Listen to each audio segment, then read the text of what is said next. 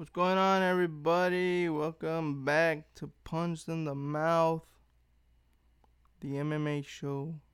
I almost forgot the name of my own show. Can you believe that?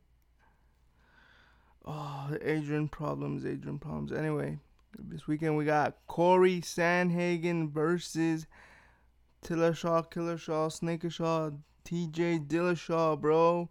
I am excited. You should be excited too, bro. Be excited, guys. Be excited. Enjoy the fights, guys. I know I'm being too much. I'm finally going to get out of the house this weekend. That's why. Deuces.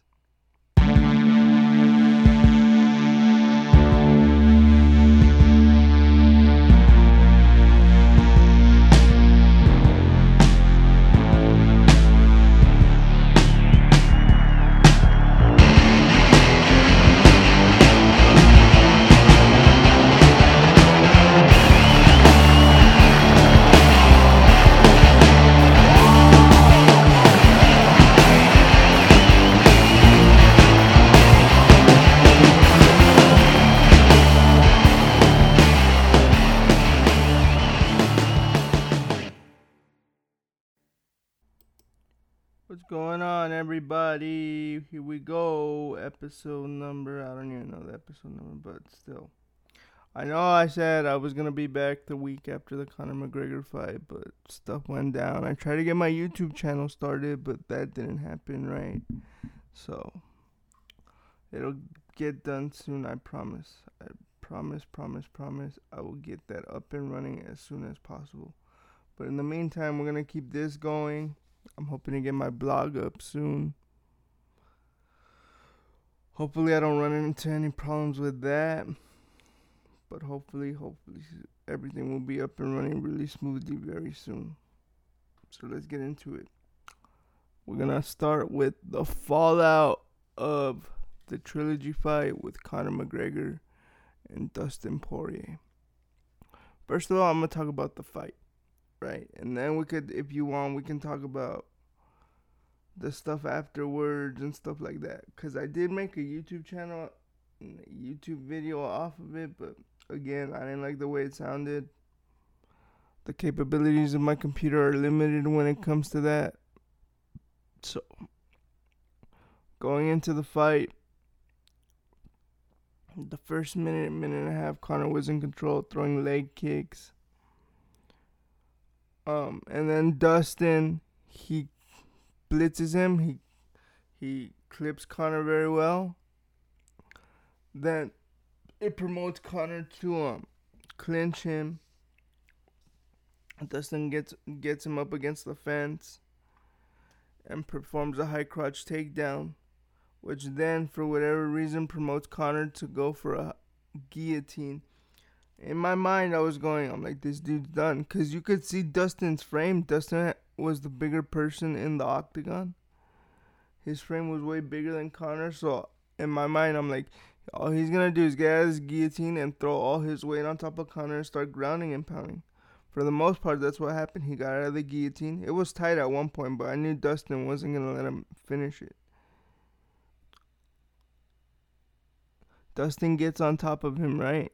He starts grinding and pounding him. And when I'm watching it live, I'm watching it with a bunch of emotions and stuff like that. So you can't ask me right away. Did, did you think how how do you think that fight went? Cause I don't remember half of it. I only remember the most significant parts, but like every little detail that goes on in that fight. Cause if I were just to watch that fight just once, like the live portion of it, like everybody else, I would have told you Conor was getting demolished from the start of the bout to the end of the fight, which isn't the case. If you go back and you rewatch it, it's not the case. Conor was winning that fight.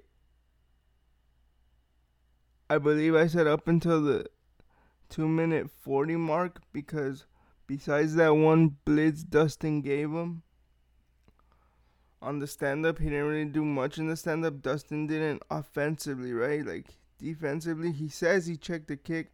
Again, I'm not a fighter, so I don't know if he checked the kick or not, and I've watched the fight like three times.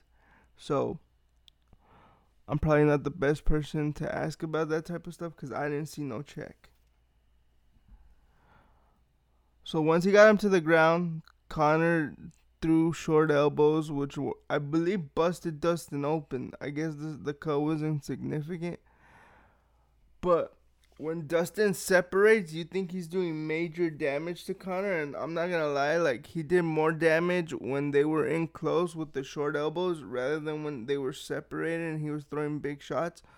One or two shots did get through that really hurt Conor. I'm not gonna deny that, but for the most part, most of those shots were hitting Conor on the arm and on the chest.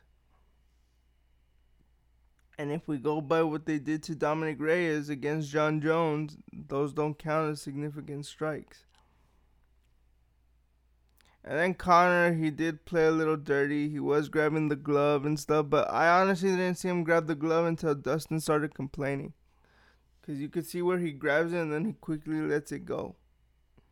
They stand up. Conor kicks him. He does a, a sort of teep kick they both throw a shot, they both miss, and that's where Conor breaks his foot or tibia at this point that we all know and falls down and still ends the fight throwing shots. Okay. I don't understand how these judges had it 10 8. But then I went back and thought about it. I'm like, well, if they're watching it live, because they only get one shot, right? Like, you watch the round, and it's only one shot. And again, I just said when I'm watching it with full of emotions, I don't remember a lot of stuff that happened. So I could see them giving it 10 8 because they assumed Dustin hit Conor, which knocked him down. But I don't see that being 10 8 because Conor, Dustin didn't knock him down. Conor fell because he was compromised. So we'll see what happens. He he's medically suspended until January 2022. He broke his tibia. He's gonna be six weeks on a crutch. Like I wouldn't be opposed to a fourth fight because the third fight was very competitive. A lot of people are gonna tell me you're absolutely insane. That fight was not competitive at all. I'm like, yes, it is. Go back and watch it. Like if you're telling me it wasn't competitive at all, and you have not watched it a second time, go back and watch it. I watched it three or four times at this point because I wanted to make sure I didn't miss anything before talking about this. Now, the comments he made afterwards about his wife. This is Conor McGregor on, D- on Dustin Poirier's wife. I don't agree with. He was probably very emotional. His foot was probably killing him. First of all, I have to commend him for even giving an interview because even Chris Weidman said, he's like, dude, after I broke my foot, I didn't even want a microphone in my face, let alone be able to talk about what happened. And this guy's over here saying all this type of stuff. Like, I gotta commend him for even wanting to give him an, an interview. Should they have done that interview? No. Why? because his foot's broken. He's probably in tremendous amount of pain. And just his state of mind, like I believe Conor went in there believing he wasn't gonna lose that fight, like, cause these fighters know, right? Like they know, like people say that Conor didn't train. I don't believe that because of the way Conor was carrying himself all fight week. He truly believed he was gonna win this fight. Maybe in the second fight there was little doubt but he truly believed he was going to win this fight.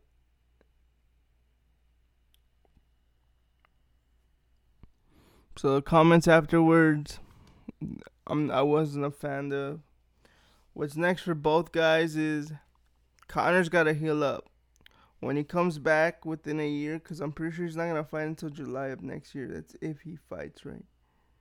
When he comes back within a year, I would like to see him fight it also depends what it looks like, right? What does the standings look like by the time he comes back? Because right now you got Dustin, he's probably going to fight Oliveira. Justin Gaethje and Michael Chandler are probably going to fight. Islam Makhachev. Bro, it's Islam's time. I would I guarantee you they're gonna make him fight Beneil Dariush because both of their timelines are on the same path and they have the same manager. I don't see him fighting Dos Anjos because Islam's number five. We're gonna talk about Islam in a little bit. So, this is gonna be funny. Conor's all the way at number nine.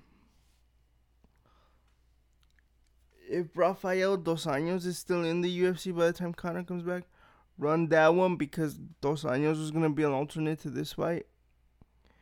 And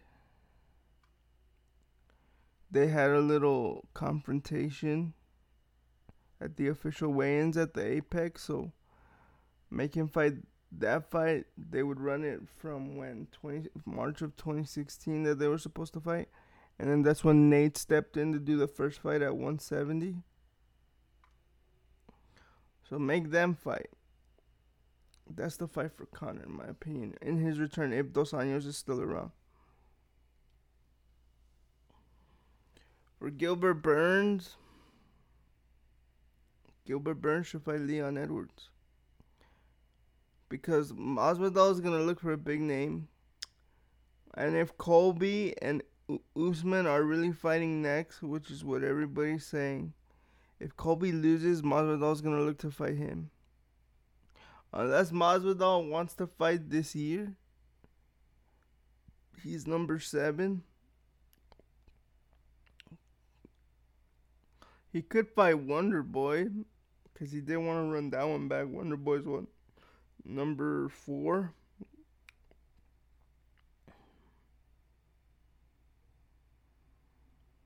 Because Vicente Luque and Michael Chiesa are already going to fight on August 7th.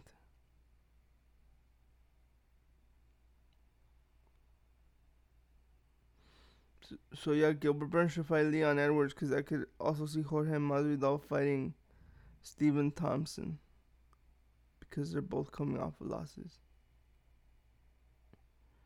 Tai Tuivasa, is he ranked? Tai, are you ranked? Oh, it's down.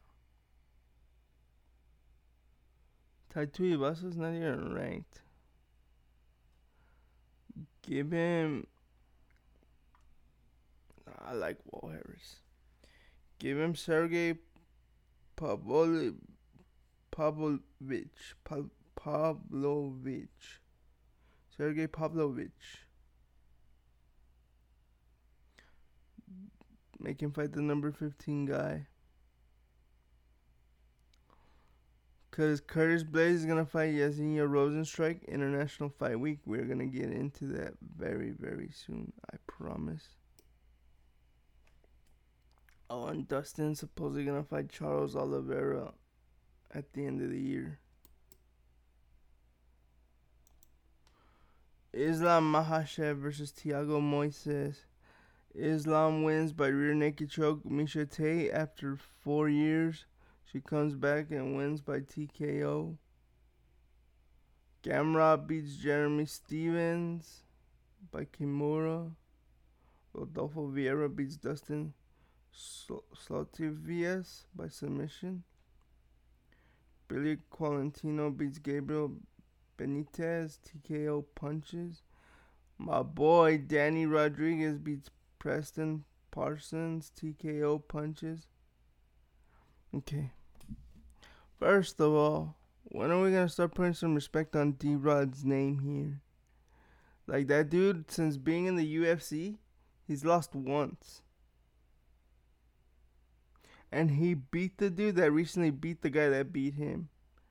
So I don't know when they're gonna start giving Danny Rodriguez. He he should be getting more media coverage. He should be getting a top 15 guy in his next fight.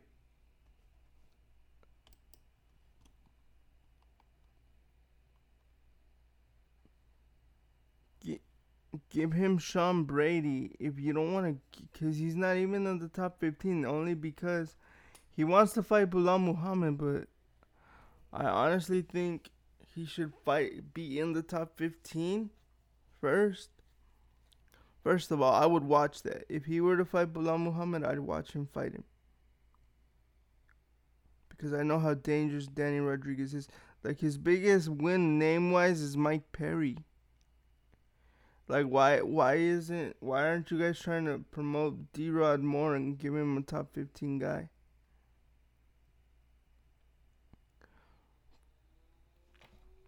For Miesha Tate, I believe her next opponent will be the winner of of this weekend between Aspen Ladd, Aspen Ladd and Macy Chiasson. Like the winner of that should fight Miesha Tate next because I believe Miesha is ranked because she just beat the number twelve girl. I'm gonna go check to make sure, but I believe Miesha should be ranked. Okay, I'm like, wait a minute, what? Miesha Tate is number eight.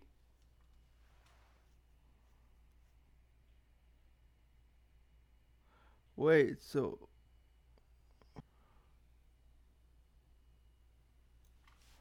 Yeah, bro, that's not right. Miesha Tate should definitely fight the winner of Aspen Ladd and this Macy Chiasson girl. Because she was number nine, and because Miesha came into the rankings, they pushed her out to n- number 10. But she's fighting Aspen Ladd, who's ranked number three. So if you ask me, that's Miesha Tate's next fight. But talking about this weekend's fight, let's go through them. Corey Sandhagen fights TJ Dillashaw. Bang, that's gonna be a good fight. Aspen Ladd, Macy Chiasson. Good fight. Kyler Phillips versus Pavi- Pavia. Good fight. Darren Elkins versus Darrick Minner. Minner. And then nobody's talking about this fight, but Miranda Maverick versus Maycee Barber. And then Mickey Gall versus Jordan Williams. Okay. I'm going to do three fights. I think Miranda Maverick beats Maycee Barber. And I think Macy's going to take out Aspen Ladd because of how big she is. And I think TJ is going to come back and show that he's absolutely a 135 pound goat. I think he takes out Corey Sandhagen. Like that sucks, right? Because I understand what TJ did was um, cheating, but they said for one, you have to be testing for EPO. Like that's another thing that's not helping him. But w- one thing that does help him is they went back and tested all of TJ's previous samples for EPO when he was fighting at 135 and they didn't find anything. So, this is what I believe. TJ did that to get to 125 and to be able to compete. Is it right? No. But I believe he's never cheated when he was competing at bantamweight. I believe if he ever goes back to 125, his legacy's tarnished. But if he could stay here and compete at 135 with no flags, we have to consider him a GOAT at 135. TJ is the man. Like, yes, is he competitive? Yes. Does he come off kind of like a jerk? Sure, but who doesn't? There's cage fighters, bro. I'm rooting for TJ because he deserves a win. Yes, he did what he did. He has to live with it, like Corey Sandhagen said. He has to live with it, like Conor has to live with what he said to Dustin. He has to live with it. It's gonna be a good one. It's gonna start early. The reason I believe it's gonna start early is because originally Tyson Fury was supposed to fight Deontay Wilder this weekend, but it didn't happen. So we're gonna see what happens. I believe it starts at four. The main card, right? So they'll be done around seven. That lines up because both fights are supposed to be on ESPN, and ESPN wants to be able to cover both sports, right? So I believe that's why it was an early start time. But unfortunately, Tyson got COVID, and that fight got moved to October 9th. I'm still gonna watch that fight though. Corey Sandhagen versus TJ. So again, I got TJ, Macy, and Miranda Maverick. It's gonna be a good fight.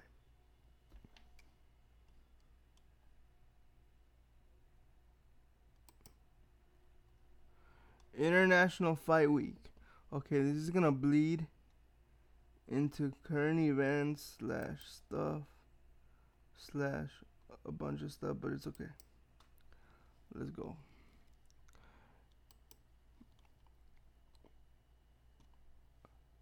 International Fight Week is back. The yearly summer fight tradition in Las Vegas is back for its ninth installment later this year, following cancellation in 2020.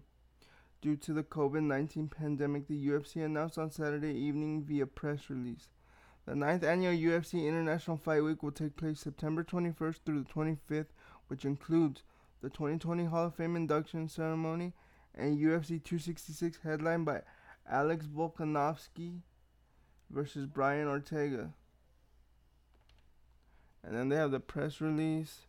UFC today announced that the 9th annual UFC International Fight Week will take place in Las Vegas from Tuesday, September 21st through Saturday, September 25th, headlined by UFC 266 Volkanovski versus Ortega. The event filled week will also include traditional 2020 UFC Hall of Fame induction ceremony and a two-day interactive UFC fan experience. The prestigious 2020 UFC Hall of Fame induction ceremony presented by Toyota Tires will be held on Thursday, September 23rd, and will honor specific achievements and contributions to the UFC and the sport of mixed martial arts. In addition, on Friday, September 24th, and continuing on Saturday, September 25th, fans will be able to take part in an easily accessible and interactive free two day UFC fan experience that will feature meet and greets, autographs, and sessions, and partner activ- activations that provide unprecedented, unprecedented access to UFC champions, top ranked contenders, Hall of Famers, and other UFC personalities. Fans from around the world who converged on, on Las Vegas for UFC International Fight Week will also be able to enjoy ceremonial weigh ins, press conferences, and live entertainment of a traditional fight week leading to the scheduled culminating event UFC 266 Volkanovski vs. Ortega on Saturday, September 25th at the T-Mobile Arena. The current UFC 266 lineup includes, and then it goes for the fight card. You guys want to hear it? Champ Alexander Volkanovski versus Brian Ortega for featherweight title. It should say the UFC featherweight title, but it says for featherweight title. Champ Valentina Shevchenko versus Lauren Murphy for women's flyweight title. Curtis Blaydes versus Jairzinho Rozenstruik. Jessica Andrade versus Cynthia Calvillo. Uros Medic versus Jalin Turner. Merab Dvalishvili versus Marlon Moraes. Roxanne Modafferi versus Tatiana Suarez. Those are two good fights. If I hope, I wonder if these guys are on the prelims because I'll be watching those two fights very closely. And yes, there's one more fight that's on here that I didn't say. I will get to it later. And then the return of Nick Diaz versus Robbie Lawler for a five round non title fight the people's main event. It's not called that. I'm calling it that because we all know it's true. And then there was Manon Fiorot versus Mayra Bueno Silva. That was the last fight. Okay. I didn't know the fan interactions were free. Damn, that's crazy. It's dope.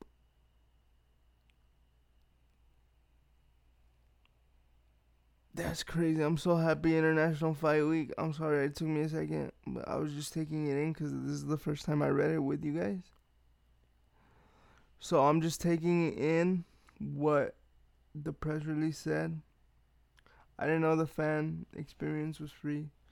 So I believe the only thing you pay, well, of course you pay for your stay and all that stuff, right? But uh, corresponding to this event, the only thing you would have to pay for is to get into the fights.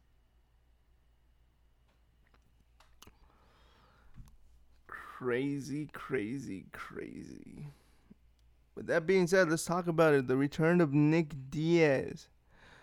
Am I the only one excited for this? Like, I feel other people aren't as excited. Maybe because the fans that watch it now probably don't know who Nick is. But Nick Diaz is a big deal. Like, he's only the second. I believe him and his brother are gonna be in five round fights for the rest of their lives as long as they keep keep fighting. If it works, it works. Cause like, why are they doing it for Nick? I believe that was one of the hurdles, right? He wanted it to be five rounds. Why are you doing it for Nick? Like the Diaz brothers and Conor, they're this entity, right? Like you can't even say this about Jorge. But like they get things to bend to their will. Like for Conor, if you notice, they never put a title fight when Conor fights if he's not fighting for the title because they get pay per view points. The champions do, and the UFC doesn't really like that. But then on the flip side, the Diaz brothers, they're not even fighting in the co-main event or main event, and they're fighting five rounds. That shows you the um, power in their fan base and the power they, the money they bring to the UFC. Both of them. So Robbie Lawler versus Nick Diaz is a rematch. They originally fought on the prelims of Tito Ortiz versus Chuck Liddell, the first fight, where Chuck decimated Tito. And a lot of people thought Robbie was gonna win the first fight because everybody's like, well, Robbie's this knockout artist, Nick's this Cesar Gracie jiu-jitsu guy. I believe at the time he was a purple belt. Or maybe a brown belt. I know he wasn't a black belt because he didn't get his black belt until he was fighting in Elite XC and stuff like that. But he was either a purple belt or a brown belt at the time because he was only like 20 years old. Maybe even a blue belt. I honestly don't know. My point is, like, he was more known for his jiu-jitsu at the time rather than his boxing. And he goes in, and that's like the. If you guys ever heard Joe Rogan talk about Nick Diaz, he always go, Stockton, mother effer. I'm not gonna say what he says. He goes Stockton. He's talking about that fight that Nick Diaz was going Nick Diaz was saying that to Robbie Lawler, so that's where that came from. And I was like, at the time I didn't know. I'm like, well, that's pretty cool. And I honestly, I became a fan of Nate's before I became a fan of Nick's because I became a really big Nick Diaz fan. Where I saw when he was doing in Strikeforce, because he was like, he was beating dudes down in Strikeforce, bro. Strikeforce gets a lot of hate, but Strikeforce was awesome. like it's funny, right? Because George was dominating guys. He beat Nick, but then George left, and then Robbie became champion. And I'm like, dude, if Nick would have stayed, Nick would have been champion because I believe he could beat. I he could have beat Robbie back then. Like, Nick is a great fighter. We're gonna see what happens September 25th. I'm excited, man. Super excited. Like, look at Robbie's last four fights. He's lost them, right? But let's look at his.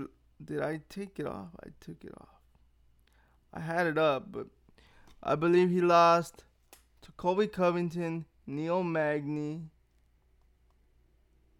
Ben Askren, and Rafael Dos Anjos. The Ben Askren one, let's put an asterisk to it because there was controversy there, and Robbie was doing very well in that fight. But the other three guys, they're top guys. There's no shame in losing to Neil Magny. He, I believe he's what?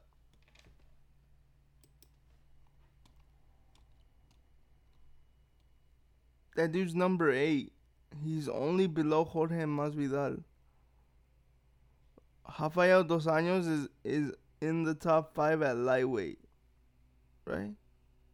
No, he's not. He's he's in the top ten. He's number seven at lightweight.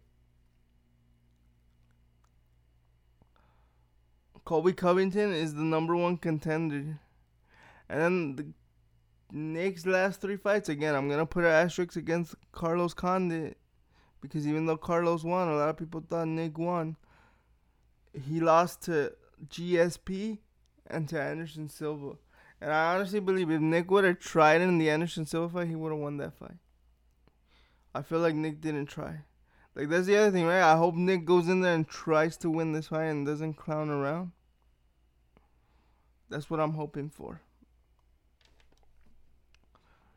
And then an update on his brother. Supposedly he might fight at Madison Square Garden this year. That's Nick. That's Nate, right?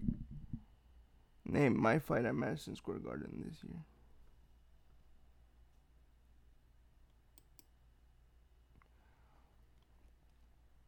Again, another current event. We're gonna go UFC flyweight champion Brandon Moreno would like to return to the octagon in November against a new challenger. An immediate rematch with Deiveson Figueiredo is not on his immediate wish list. It's obvious Figueiredo wants the next one because he lost the last one. Figueiredo said during a media lunch on Tuesday. But man, the last fight I dominated him in the first round in striking, in grappling, and wrestling. So obviously, I'm open to fight again with him. But I think he needs to fight with somebody. Figueiredo has called for a third fight after submitting to Moreno in the third round of their UFC 263 co-headliner. Their first meeting ended in a draw and fight of the year candidate that Figueiredo said it was close because he had a tough weight cut. The Brazilian champ has talked about moving up a division to bantamweight, but recently pivoted back to Moreno. The 27-year-old champ is in, in the midst of a press tour to celebrate his win, which made him the first native Mexican to win a UFC title. Now he is interested in avoiding the pitfalls of those before him and holding on to it. I don't want to be a one-hit wonder guy, Moreno said. I want to build a legacy. I don't want to be the guy who won the fight against Deiveson, changed his life, and then started to lose. I don't want to do that, so I need to take care of all the stuff I can control. Much more interesting than Moreno is a matchup that will provide a ma- manageable matchup while building his star. A former champ might be the prescription for that. Cody Garbrandt wants to come into the division and I know he's not in, he's not in the best part of his career, but he's a good name. Moreno said he's a former champ. He has a really good brand behind him. He's an option. The fight between Alexandre Pantoja and Brandon Royval can be a possibility. Obviously, Askar Askarov, but he had an injury in his right hand, so he will be out five or six months right now. I'm thinking about going back into the gym. I'll be prepared for October or November. I think November is better. I don't care the name. I just want to fight that month. And then it goes on to say Cody was an earlier option for Deiveson, but the team instead pushed the fight with Moreno, who was uh, who went on a 4-0 1 streak to get into title contention. He still held the bantamweight title. Garbrandt pushed the idea of moving down the flyweight and becoming a two division champion at one point. He was even in the running to face former kingpin Demetrious Johnson. He most recently fought in May when he lost the decision to top contender Rob Font for his fourth loss in five recent outings. Moreno, the number one ranked fighter in MMA global rankings and the number 13 pound for pound fighter, met the president of Mexico during his press tour and appeared well at ease in his first American pressure after winning the title. He said he's taken his cue from past champs on how not to behave. We can see in the history of a lot of guys who Get the gold and start to change a little bit and start to be assholes. He said, I don't want to be that guy. I was born in a very humble family that taught me a lot of good stuff in my life. I'm trying to have some fun with people too. I love to be champion right now, but I can give up the belt. I can give you the belt right now.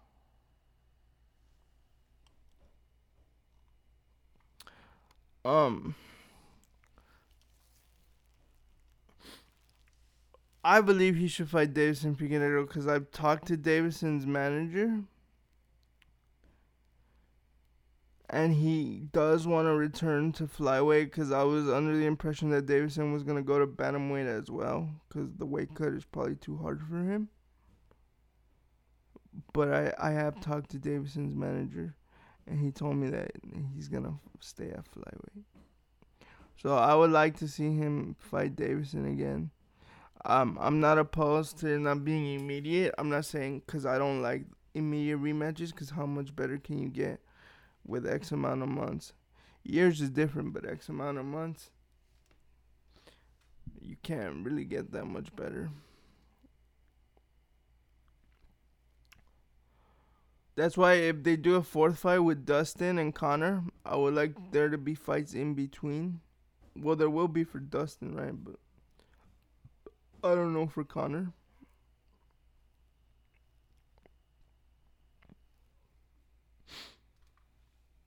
So I would like to see the third the trilogy at some point. Maybe not right away, but at some point. Since I already did some current events, we're gonna we're definitely gonna do this one.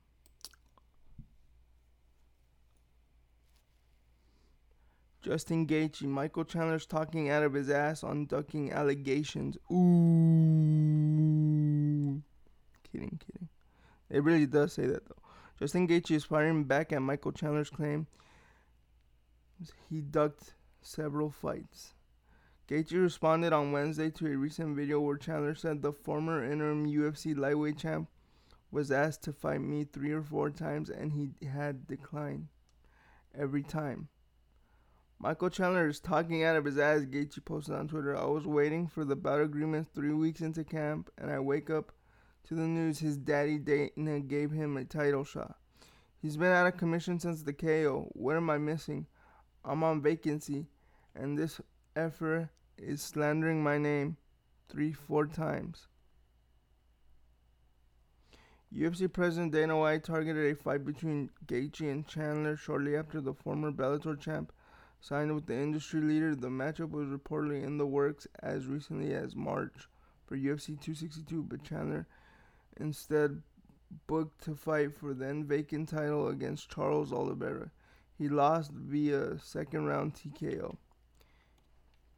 Gaethje vented his frustration at the move, which came shortly after now former champ Khabib Nurmagomedov officially vacated the title. Gaethje hasn't fought since failed bid to unify the title against Nurmagomedov at UFC 254 this past October. The setback snapped a four-fight winning streak, culminating in an interim title fight with a win over Tony Ferguson at UFC 249. Chandler's loss sent him back to the drawing board after his octagon debut at UFC 257 ended in a first-round knockout of Dan Hooker. Just book the fight, bro. Please. Just book the fight. Have these two guys fight. Cause let's look at it, bro. Dude, I didn't talk about. Did I not? I did talk about Islam. Let's look at it. Like, there's no denying Islam now. I didn't say what who he should fight next. I skipped over that. I remember. Is no, I didn't. I'm saying he's gonna fight Beneil Dariush. Okay. Sorry about that. So let's look at this again. So we said Dustin's fighting Oliveira. We said Justin and Chandler should fight. Like book that fight. They're already talking at each other. Make it the last fight night of the year. Go out with a bang. Do it at the Palms. Do it at like a small casino venue. Do go old school. Do it at the Hard Rock because I heard the Palms recently banned again. Do it at the Hard Rock you go out with the bang because Chandler has says that he wants to come back in December. Don't put them on the pay per view. Put them on the last fight card of the year. You headline that fight and you do it at the Hard Rock Casino. For the December pay per view, Dustin Poirier and Charles Oliveira. At some point in 2021 or even also at the at the pay-per-view Co-main event: Beneil Dariush, Islam Makhachev.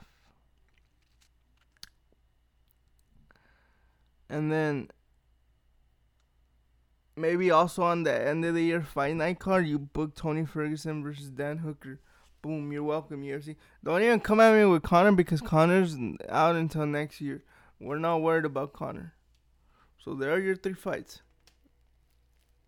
by the end of the year, right? That's what I would do. But that's just me. Okay, we're gonna talk about this one. I think I'm gonna end it on this. How, how, how am I doing on time?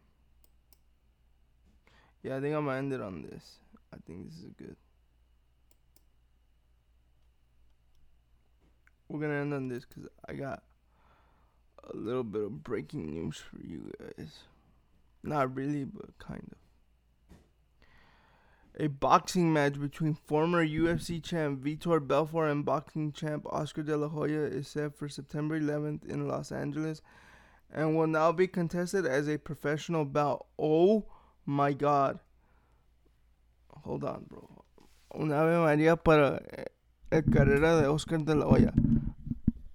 Ave María, Madre de Dios, ruega por nosotros. Fuck. Ave María, Madre de Dios, ruega por nosotros y nuestros pecadores, ahora y en la hora de nuestra muerte. Amén.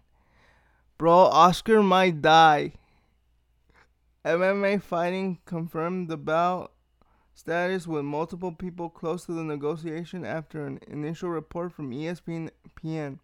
Initially, the matchup was announced as an exhibition promoted by Triller Fight Club, but now the California State Athletic Commission will regulate the bout at Staples Center. Oscar is the one who said, I'm in the best shape of my life. After the exhibition, BS, I'm going for reels. Triller Ryan Kavanaugh told ESPN. None of this ballroom dancing boxing has had to, to endure.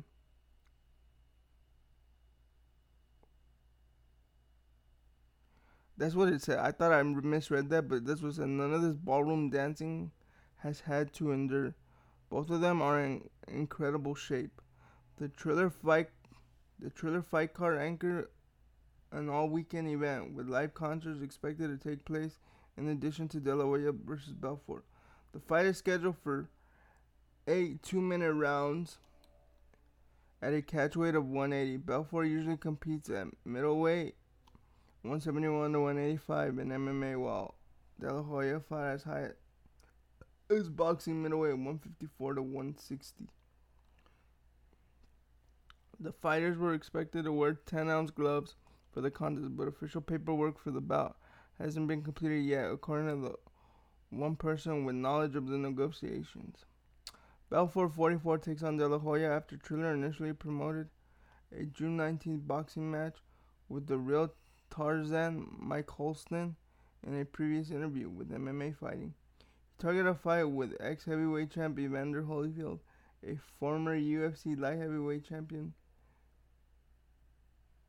Belfort most recently fought in the cage in May 2018 at UFC 224, where he knocked where he was knocked out by front kick from Lyoto Machida. Really? I don't remember that happening.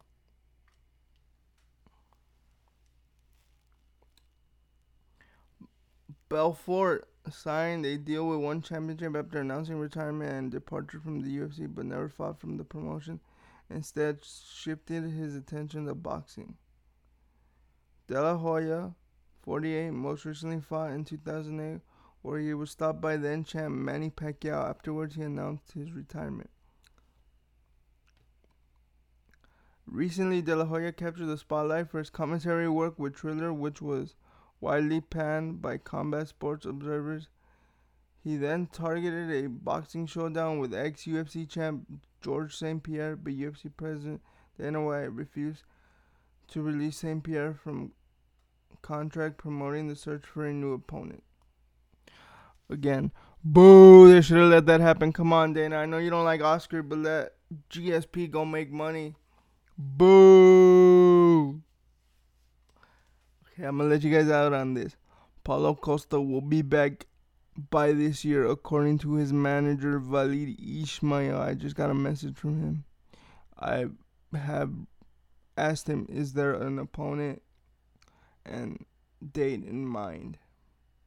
I have not gotten word back from that yet, but I'm hoping. Let's look at the rankings before I let you guys go. Let's look at the rankings.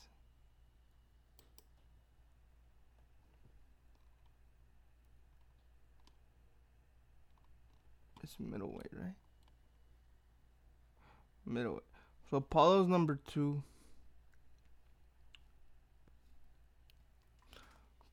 Cause Derek Brunson's supposed to fight Darren Till. I believe he's gonna fight Marvin Vettori because Jared Cannonier's gonna fight Kevin Gastelum because Jared and Paulo were supposed to originally fight, but that's when Paulo had his Twitter meltdown. So I, I believe it's Marvin and Paulo. I hope they fight. Is the October card complete? They could fight in October, October 30th at Fight Island. But that's it, guys. Have a good weekend. Enjoy the fights. Remember to follow me at Punch in the Mouth Official on Instagram, and then I forget. It's either PITM underscore official or official underscore PITM on Twitter. I think it's the second one. Juices, guys.